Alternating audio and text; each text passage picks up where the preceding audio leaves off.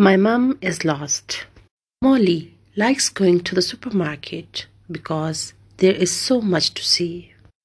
One day, Molly stopped to look at the cans. She could see lots of cans, but she could not see her mum. She said to a man, My mum is lost. Have you seen her? Molly stopped to look at the fish. She could see prawns, but she could not see her mum. She said to a woman, My mum is lost. Have you seen her? Molly stopped to look at the meat. She could see lots of meat, but she could not see her mum. She said to a man, My mum is lost. Have you seen her?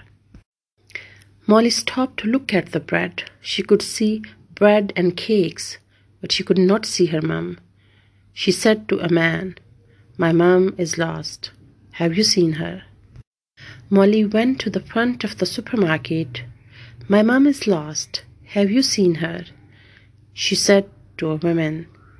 I'll use my microphone to ask everyone, said the woman. Attention! A girl called Molly has lost her mum.